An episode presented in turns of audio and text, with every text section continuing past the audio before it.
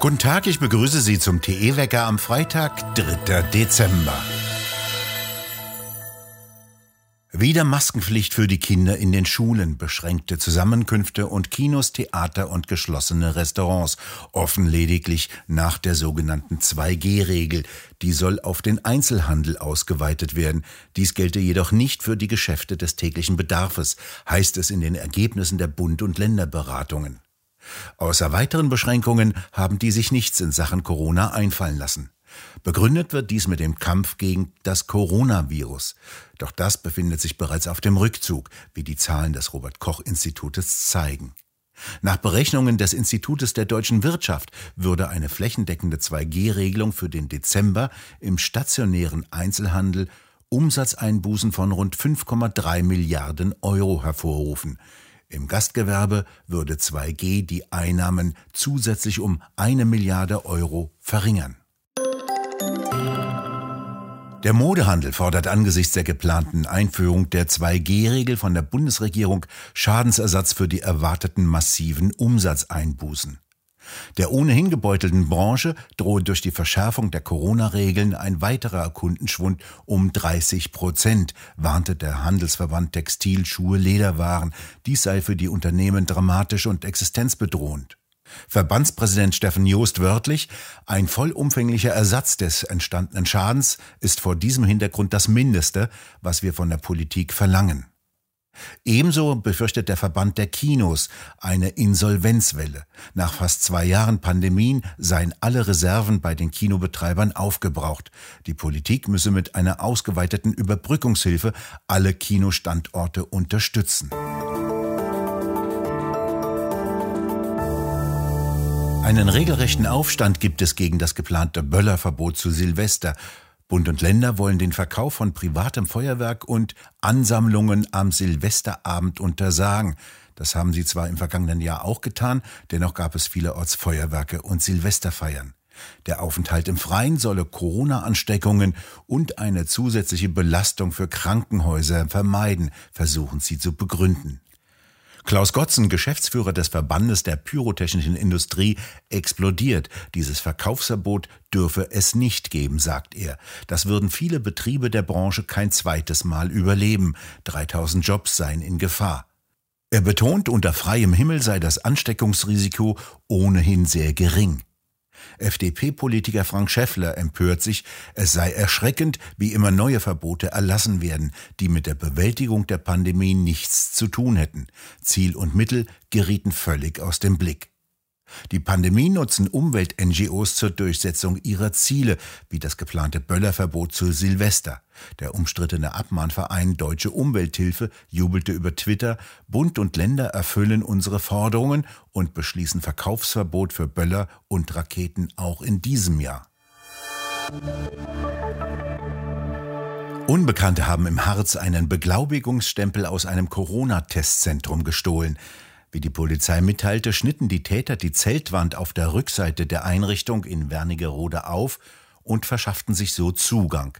Sie stahlen nach den derzeitigen Kenntnissen einen Stempel, durch den die Corona-Tests amtlich beglaubigt werden. In den U S A soll es laut Präsident Biden keine Lockdowns mehr geben. Es sollten vielmehr neue Kliniken für die Impfung von Familien im ganzen Land entstehen, kündigte er an.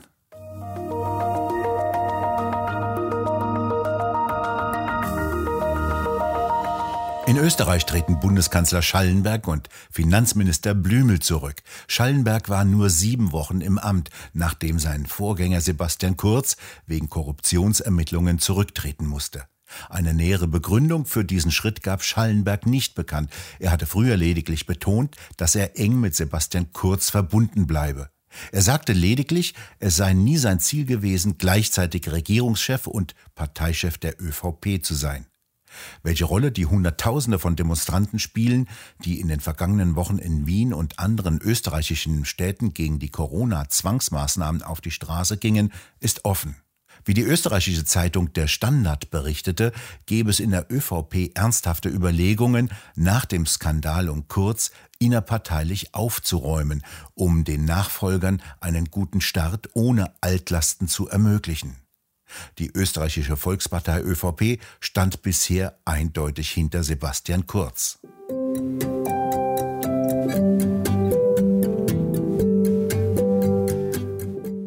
Die OPEC-Staaten liefern wieder mehr Öl auf die Märkte. Ursprünglich war erwartet worden, dass die OPEC-Staaten die Fördermengen erst später erhöhen würden. Für den Januar erwarten Experten einen erheblichen Ölüberschuss von zwei Millionen Barrel pro Tag. Sollten die Preise daraufhin zu stark sinken, haben sich die ölproduzierenden Länder vorbehalten, die Liefermengen wieder zu reduzieren. Die U S A hatten bereits strategische Reserven angezapft, Öl auf die Märkte geworfen und damit die Preise nach unten gedrückt. Die sind seitdem auf Talfahrt. Teuer sind Benzin, Diesel und Heizöl nur in Europa. Das ist politisch gewollt. Im kommenden Jahr sollen die Preise noch teurer gemacht werden, weil die sogenannte C O zwei Steuer weiter ansteigt.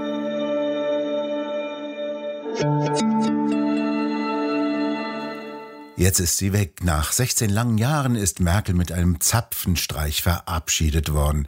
Sie musste die Zeremonie wieder im Sitzen verfolgen. Gewünscht hatte sie sich als Musikstücke das katholische Kirchenlied »Großer Gott, wir loben dich« und den Chanson »Für mich soll's rote Rosen regnen« von Hildegard Knef sowie Nina Hagens Schlager »Du hast den Farbfilm vergessen«. Alexander Wendt, Sie haben die Zeremonie beobachtet. Eine merkwürdige Musikauswahl. Naja, sie klingt merkwürdig, aber sie passt auf paradoxe Art dann doch wiederum zu Angela Merkel.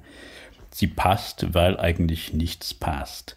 Also zum einen, wenn wir mit Nina Hagen beginnen und du hast den Farbfilm vergessen, Nina Hagen und gerade dieser Song, der steht für alles Oppositionelle, gegen den Strich gebürstete in der D D R. Übrigens, er, dieser Song taucht auch im Abspann des Films Sonnenallee auf. Und er passt natürlich nicht im geringsten zu der Biografie von Angela Merkel, gerade zu D D R-Zeiten. Wir wissen ja, sie ist eine extrem angepasste Person gewesen, aus, kam aus einer völlig D D R-loyalen Familie, hat dann eine Karriere begonnen in der Akademie der Wissenschaften. Und es gibt bei ihr keine Verbindung zur D D R-Opposition, nichts eben gegen den Strich gebürstetes, nichts Widerständiges. Und ihre gesamte, ganz frühe Karriere, mit der sie überhaupt ihre politische Laufbahn begonnen hatte, verdankt sie Leuten entweder aus der Block-C D U oder Leuten, die für die Staatssicherheit gearbeitet hatten. Also zum einen Lothar de Maizière, auch indirekt seinem Vater Clemens de Maizière, Schnur, einer der wichtigsten I M der Staatssicherheit im oppositionellen Bereich war und sie dann angeheuert hatte für seine gerade gegründete Partei Demokratischer Aufbruch. Ihren Wahlkreis auf Rügen verdankt sie Günter Krause, einem Blockparteifunktionär. Also das ist völlig das Gegenteil von allem, wofür dieser Song von Nina Hagen steht. Steht ja für Aufbruch, für Ausbruch, für eine gewisse Wildheit. Und auf der anderen Seite Hildegard Knef, für mich so das rote Rosenregnen, abgesehen mal davon, dass das natürlich eine gewisse Selbstbeweihräucherung ist. Auch Hildegard Knef beschreibt damit ein Freiheitsgefühl, ein Gefühl auch der Individualität. Es kommt ja auch dieser berühmte Satz, die berühmte Zeile vor, in der Welt soll ihre Sorgen für sich behalten. Das passt auch alles nicht zu Angela Merkel.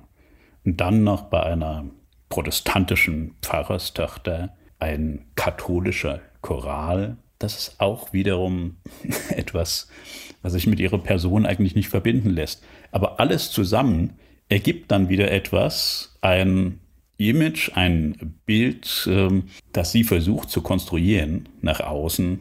Also so, als wäre sie in der D D R so halb in der Opposition gewesen, so als wäre sie so à la Hildegard Knef eine ganz unabhängige, freiheitsliebende Person gewesen, auch der Freiheit als Idee sehr verbunden.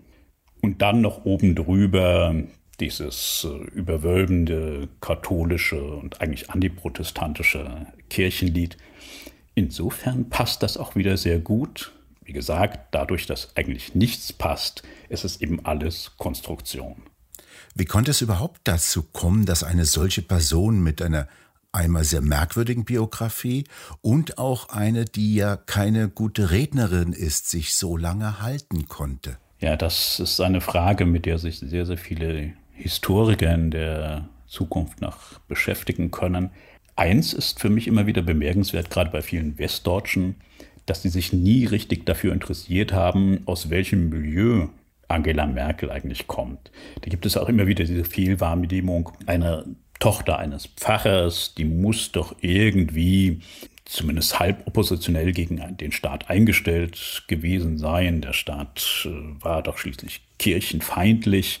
Viele Westdeutsche wissen bis heute nicht, dass es in der D D R eben ein Milieu von Kirchenfunktionären gegeben hat, zu dem eben Lothar de Maizière und Clemens de Maizière und der Vater von Angela Merkel und etliche andere gehörten, die völlig S E D-loyal waren, die den Staat gestützt haben. Das war eben sehr wichtig, dass dieser Staat nicht nur von erklärten Kommunisten gestützt worden ist, sondern auch immer von Leuten, die für sich in Anspruch genommen haben, gerade keinen Kommunisten zu sein, die nicht in der S E D waren und aber trotzdem meinten, das sei auf jeden Fall das bessere Deutschland, gerade im Vergleich zur Bundesrepublik. Dieses Milieu war schon sehr, sehr wichtig für die Stabilisierung der Diktatur. Und aus genau diesem Milieu kommt sie. Ich will das übrigens auch keinem zum Vorwurf machen. Es gibt keine Verpflichtung, innerhalb einer Diktatur oppositionell zu sein. Es ist nur eine Besonderheit, wenn jemand dann später versucht, sich so ein Image zu verschaffen. Und das hat sie versucht. Und vorher hat eben kaum jemand von den wichtigen, ausschlaggebenden Journalisten oder Politikern gefragt, woher sie eigentlich kommt. Und das macht auch diesen Erfolg oder hat den Erfolg von Angela Merkel ausgemacht, dass sie sozusagen aus dem Nichts gekommen ist, unbefragt, auch unverstanden und sich eben niemand so richtig dafür interessiert hatte, was sie auch aus der D D R mitbringt. Es ist dann ja meiner Meinung nach immer deutlicher geworden im Verlauf ihrer Amtszeit, dass sie ein ausgesprochen autoritäres Gesellschaftsverständnis hat. Und dieses autoritäre Gesellschaftsverständnis kann man auch als Westdeutscher entwickeln. Keine Frage. Wir haben ja genügend Leute jetzt gerade in dieser diesen laufenden Diskussion, beispielsweise über den Impfzwang, die natürlich westdeutsch sozialisiert sind. Aber bei ihr ist das schon sehr, sehr viel früher und sehr, sehr stark zu sehen. Es hat spezifische Wurzeln in der D D R. Vieles, wovon sie überzeugt ist. Sie hat das eben mitgenommen und zu dem Inhalt mehr und mehr ihre Kanzlerschaft gemacht. Wie gesagt, diese Frage, warum das so viele akzeptiert haben, gerade in ihrer eigenen Partei, in der Partei von Adenauer und Kohl, das ist eine Frage, an der Historiker noch lange, lange herumkauen können. Sie hat in ihrer kurzen Rede von der großen Bedeutung des Vertrauens in Politik, Wissenschaft und Gesellschaft gesprochen. Ist da eigentlich noch ein Rest des Vertrauens da?